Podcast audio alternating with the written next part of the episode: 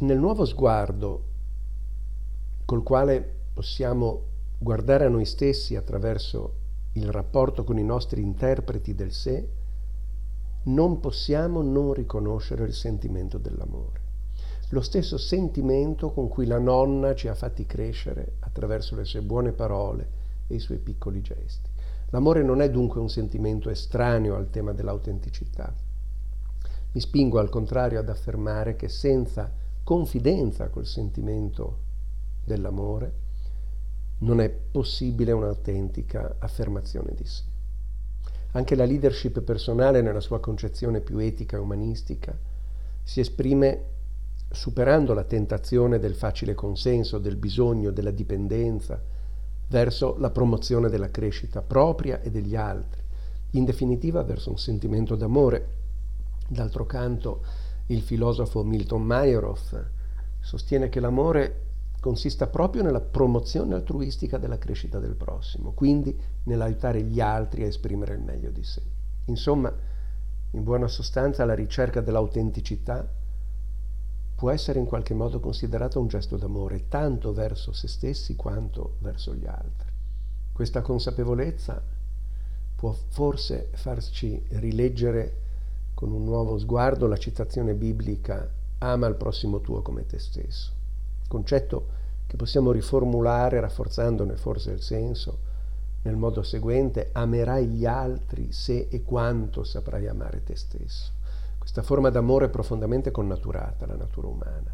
Da questo punto di vista è bellissimo leggere le parole con cui Erich Fromm conclude la sua memorabile opera L'arte di amare. Nell'amore erotico due persone distinte diventano una sola. Nell'amore materno due persone che erano una sola si separano. La madre deve non solo tollerare ma desiderare la separazione del figlio.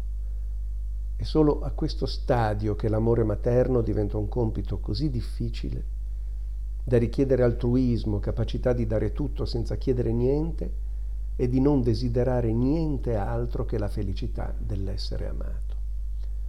Mi spingo ad affermare che la ricerca dell'autenticità non può prescindere dal riconoscimento della parte femminile e materna che alberga in ognuno di noi nel relazionarci autenticamente con gli altri ci può guidare lo stereotipo di atteggiamento materno. Il padre dice infatti mio figlio diventerà il miglior avvocato della città, mentre la madre tende semmai ad affermare farà quello che più vorrà, l'importante è che sia felice. La madre sente che nel fare quello che più si desidera c'è maggiore espressione del proprio talento e più fervida ricerca dell'autenticità, quindi più felicità. Come già detto, tendiamo a confondere la crescita di un individuo col suo cambiamento. È un grosso equivoco. Si cresce in realtà senza cambiare la propria natura originale, anzi, semmai, allineandosi progressivamente con essa. La vita di chi sta sul sentiero dell'autenticità consiste proprio in una infinita ricerca del proprio più intimo sé, in un progressivo allineamento con la propria identità, oltre ogni modello e oltre ogni confronto. Appare da questo punto di vista in tutta la sua potenza evocativa l'impegno di chi intraprende una transizione di genere sessuale. Il cambiamento del sesso non corrisponde ad un cambiamento del proprio più intimo sé, ma semmai ad un allineamento con la propria più autentica essenza. La transizione di genere è dunque un regalo a se stessi, un omaggio alla propria crescita di individuo. Quando un genitore accompagna un figlio in questo difficile percorso, deve sapere che grazie a quell'esperienza egli stesso perderà l'immagine di figlio che aveva nutrito nella propria mente e nel proprio cuore, ma lo aiuterà ad acquisire la sua autentica identità, liberando così i suoi talenti. Chi è chiamato a sostenere un proprio figliolo in questo percorso pagherà un prezzo di profonda sofferenza, ma riceverà lo straordinario dono di un'esperienza unica, che forse sola può davvero far cogliere come l'identità di un individuo vada oltre ciò che fa e oltre l'immagine che ce ne rappresentiamo e trovi invece la sua radice più misteriosa ma anche più vivida in una dimensione sostanzialmente spirituale. Questa esperienza, come altre naturalmente, educa al rispetto dell'identità degli altri e aiuta a svincolare il desiderio del bene dell'altro da ogni tipo di aspettativa. Non si è ciò che si è per differenza o paragone, si è ciò che si è e basta. Così un individuo che affermasse di voler essere verso il proprio figliolo un padre diverso da quello che è stato il proprio, farebbe più fatica a trovare la strada della propria identità più autentica. La stessa cosa varrebbe per chi, al contrario, volesse essere un padre uguale a quello che è stato il proprio. Solo la serena consapevolezza della diversità ci può aiutare a trovare la nostra strada. Solo allora potremo metterci alla ricerca della perfezione perduta, quella perfezione che caratterizza qualunque essere umano alla sua origine. Tutti gli individui nascono ricchi di talento, ed abilitati all'esercizio della leadership. La decostruzione della persona inizia con l'ascolto della frase sei capriccioso, guarda come bravo quel bambino. Evolvere non consiste dunque nel cambiare, ma nel ritrovare se stessi, la propria perfezione perduta, la propria autentica essenza, ciò che si è contaminato diventando grandi e che solo crescendo, ma non cambiando, possiamo ritrovare. Vivere autenticamente presuppone scegliere di mettersi nel percorso della scoperta di sé. Crescere significa dunque ritrovarsi. Come ci segnala Giacomo Leopardi, i fanciulli trovano il tutto nel nulla. Gli adulti trovano il nulla nel tutto. Non è probabilmente casuale il continuo richiamo al bambino che caratterizza molte citazioni evangeliche. In quel tempo furono portati a Gesù dei bambini perché imponesse loro le mani e pregasse, ma i discepoli li sgridavano. Gesù però disse loro, lasciate che i bambini vengano a me, perché di questi è il regno dei cieli. Il regno dei cieli è dei bambini, come a dire che solo ritornando bambini si può avere un rapporto pieno col tutto, si può riconquistare il regno dei cieli.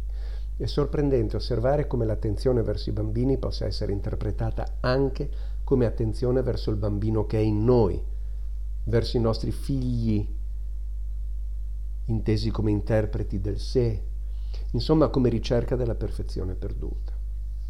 La Bibbia considera infatti i bambini dono del Signore da accogliere con gratitudine. Gesù ama e reclama i bambini e li considera i suoi piccoli amici in ogni tempo. A leggere questi passaggi sembra che non sarebbero gli adulti a dover insegnare ai bambini, ma semmai il contrario. Gesù infatti mette noi adulti alla scuola dei bambini. Ci vuole semplici, aperti, ricettivi come loro, fino ad affermare esplicitamente mi identifico con i bambini e a indicare come i bambini vadano serviti. Queste ultime citazioni ci danno in effetti una sorprendente possibile lettura dei bambini come parti più genuine ed autentiche di noi stessi. Servire i nostri interpreti del sé, questi nostri bambini, aiutandoli ad esprimere i loro talenti. Giovanni Pascoli dedica a questo tema memorabili pagine. Egli scrive fra l'altro che è dentro di noi un fanciullino che confonde la sua voce con la nostra. Mentre noi cresciamo, egli resta piccolo. Pascoli sostiene che più siamo occupati a litigare e perorare la causa della nostra vita, meno badiamo a quell'angolo d'anima donde esso risuona e aggiunge. Non l'età grave impedisce di udire la vocina del bimbo interiore, anzi, invita forse e aiuta, mancando l'altro chiasso intorno, ad ascoltarla nella penombra dell'anima. Secondo Pascoli, solo chi sa ascoltare i fanciullini dentro di sé può entrare in contatto autentico con gli altri esseri umani. Egli non vuole credere che possa esistere chi non sa ascoltare queste voci. Tanta a me parrebbe di lui la miseria e la solitudine. Egli non avrebbe dentro di sé quel seno concavo da cui risonare le voci degli altri uomini. E nulla dell'anima sua giungerebbe all'anima dei suoi vicini. Mettiamoci dunque in cammino, esploriamo i nostri interpreti del sé, riabilitiamo i nostri figli difficili interiori, scoviamo i talenti di ciascuno di loro, quei talenti che ci rappresentano, ci definiscono ci disegnano nel mondo e nutrono il nostro sé identitario.